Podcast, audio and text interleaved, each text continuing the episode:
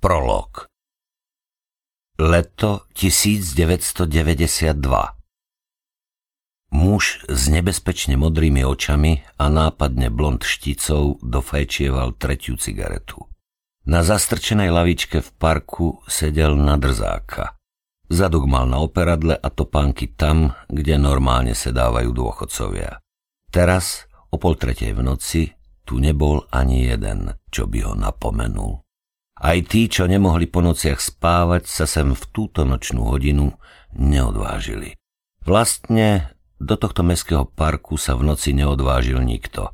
Aj policajné hliadky tu končili o desiatej. Usmieval sa. V duchu prehodnocoval končiaci sa deň. Mimoriadne úspešne završený deň. Patril k ľuďom, ktorých pracovný čas sa zväčša končil ďaleko po polnoci.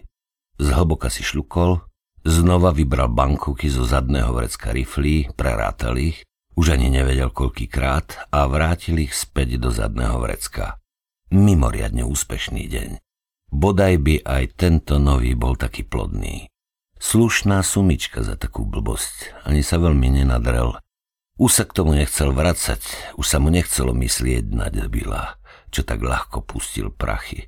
Iba sa znovu usmiel, mávol rukou, šlukol si, odfrčkol ohorok a pozrel na hodinky na zápestí. Najvyšší čas zaliesť do perín a pripraviť sa na novú šichtu. Za chrbtom začul šramot, potom tlmené hlasy, na to jasnejšie hlasy. Dva hlasy, jeden hlbší, druhý vyšší. Zoskočil z lavičky a prikrčil sa, stále nič nevidel.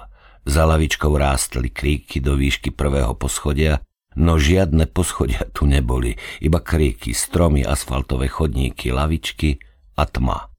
Tých pár sliepnejúcich lámb nepočítal. Nikto ich nepočítal, ani mestská údržba parkov. Preto boli v takom zúboženom stave. Sliepnela každá tretia. V podrepe odskočil za strom. Stále nič nevidel. Znova odskočil.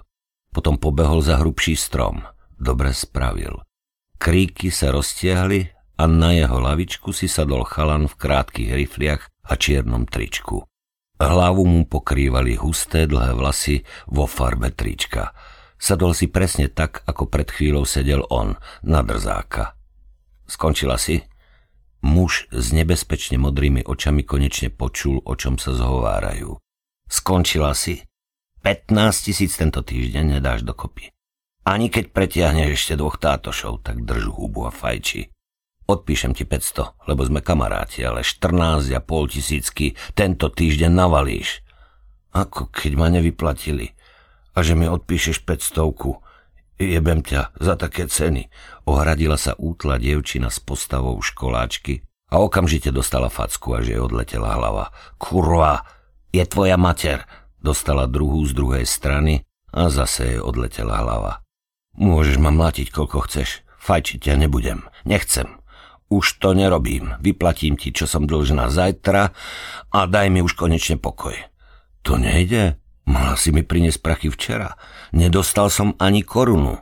Ako ma chceš vyplatiť zajtra, keď si švorc? Moja ponuka je jasná. Dnes fajka, 500 ti odpíšem a ostatné mi vyplatíš, zaváhal, aby nebol krutý obchodník, do týždňa. Odpíšeš mi tisíc a ostatné ti dám do dvoch týždňov vyjednávalo dievča zvyknuté na facky. Budem v plnke, už na tom pracujem, daj mi len trochu času. Muž s nebezpečne modrými očami, skrytý za stromom, sa musel usmiať. Aj on sa v práci jednal, ale takéto šupy nedostával, občas rozdával, to musel, ale on nedostával. Obchodné jednanie dvojice na lavičke ho zaujalo. Už sa mu nechcelo spať. Odrazu bol zvedavý, ako fackovací maratón dopadne. Dobre, ty krava bez odpíšem ti liter a ostatné mi vrátiš do dvoch týždňov. Boli to posledné slová. Nezniesli námietky. Dobre, rezignovalo dievča. Tisícka za fajku sa jej zdala dobrá cena. Tak poď už konečne a fajči. Chalan si stiahol krátke rifle a rýchlo za nimi putovali aj slipy. Poobzral sa hore dolu, ale zbytočne. V túto nočnú hodinu boli v zastrčenom kúte nebezpečného parku naozaj sami. Na to sa mohol spoľahnúť. Pre istotu sa presvedčil ešte raz a obzrel sa aj za kríky. Boli sami. Tak poď. Nahol sa dozadu, roztiahol nohy a natrčil sa. Dievča si klaklo na lavičku, rutinovane vzalo meso do ruky a párkrát potriaslo hore dolu, aby bol úplne tuhý, až potom sa prisalo. Pohyby hlavy zosynchronizovalo s pohybmi zovretej dlane. Po pár povinných úkonoch sa dievča otiahlo a vyplulo na chodník chuchvalec slín. Chuj ty hovedo, kedy si sa naposledy sprchoval. Samý sír, drž hubu. Zahnal sa na facku, no uhla sa a bez ďalšieho odvrávania pokračovala v mechanických pohyboch. Muž za stromom sa stále usmieval. Naozaj sa bavil. Takéto divadielko sa Našincovi iba tak nepritrafí. Chalan ho nezaujímal, bolo 15 kg ľahší a o pol hlavy nižší a určite nemal výcvik. To zvládne raz, dva. Zaujala ho dievčina. Ako klačala na lavičke, vystrkovala do sveta celkom obstojný zadoček. Postavičku mala tak na dievčatko do lavice 9. triedy základnej školy a nie na takúto ťažkú robotu pre zrelé ženy.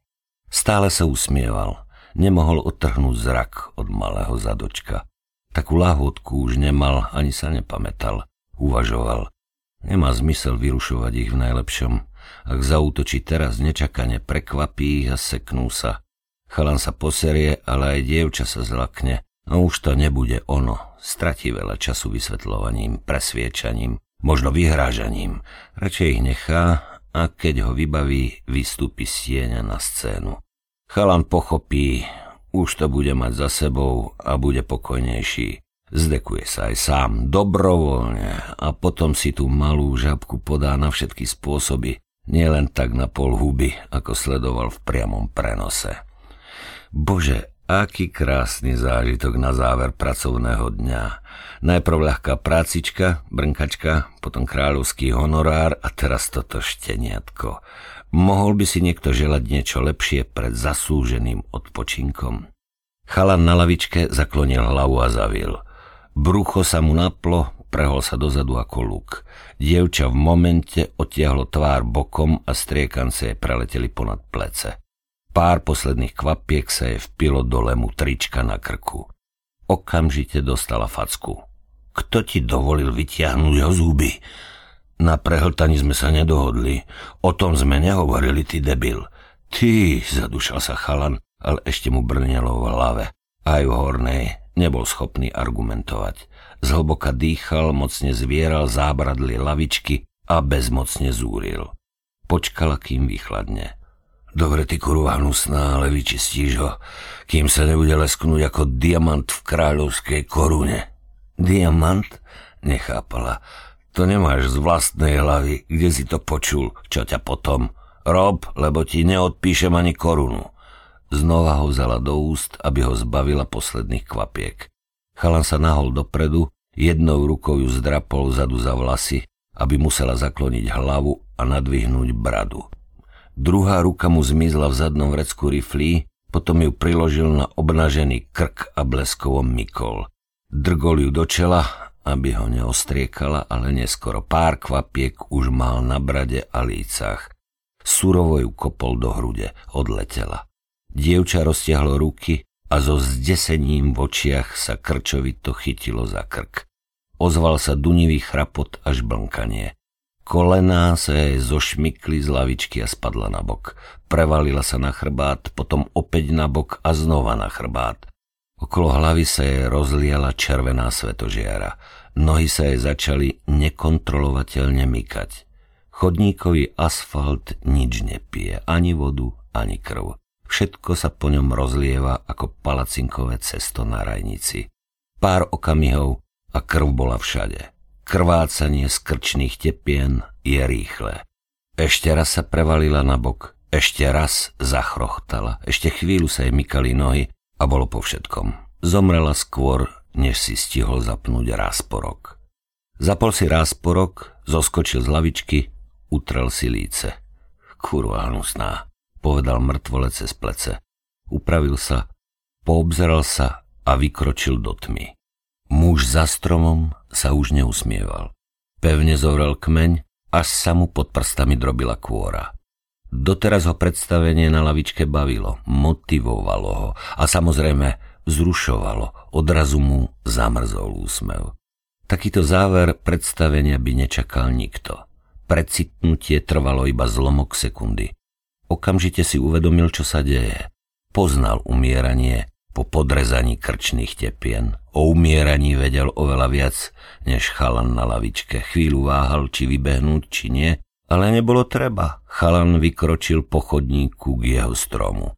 Stačilo počkať, kým prišiel bližšie. Dostal facku. Silnú, ozajstnú, mužskú. Ani nehlesol, iba sa rozvalil na chodníku. Úder z tmy bol taký silný a nečakaný, že mu vyleteli nohy a tvrdo dopadol na chrbát. Kurva, vyhrkol na dvakrát, prevaľujúc sa z boka na bok. Nie, usmiel sa muž spoza stromu. To bola ona. A ja som videl, čo si s ňou urobil. Sklonil sa nad obeď rozvalenú na chodníku, nad cvičeným matom otočil telo na brucho, vykrútil ruku v bolestivom úhle ďaleko za chrbát a zatlačil. Ó, zaskúčal chalan. Ty si fízal? Nie, povedal pravdu muž s nebezpečne modrými očami a zo zadného vrecka nohavíc vybral chalanovi zakrvavenú britvu. Na chodníku ležal v bolestiach vrah a nad ním sa skláňal ešte horší človek. Robil mu zle, lámal mu ruku a chystal sa aj na horšie.